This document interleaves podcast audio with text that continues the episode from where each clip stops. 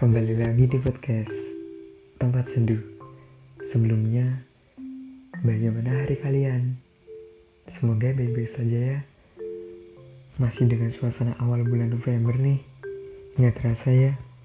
10 bulan di tahun 2020 Sudah kita lalui. Pasti banyak suka dan duka yang kita lewati.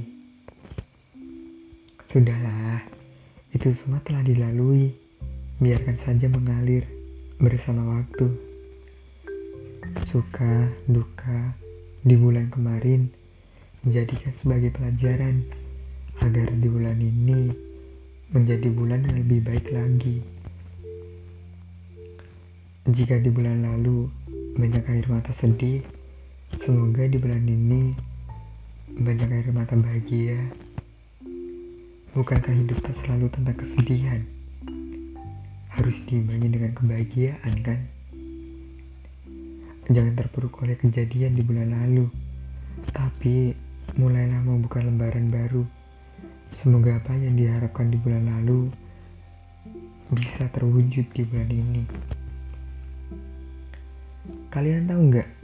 November adalah bulan kesayanganku. Karena di bulan ini aku ulang tahun. Tapi bukan hanya aku. Selamat ulang tahun juga untuk kalian yang berulang tahun di bulan ini. Semoga bisa menjadi pribadi yang lebih baik lagi. Amin.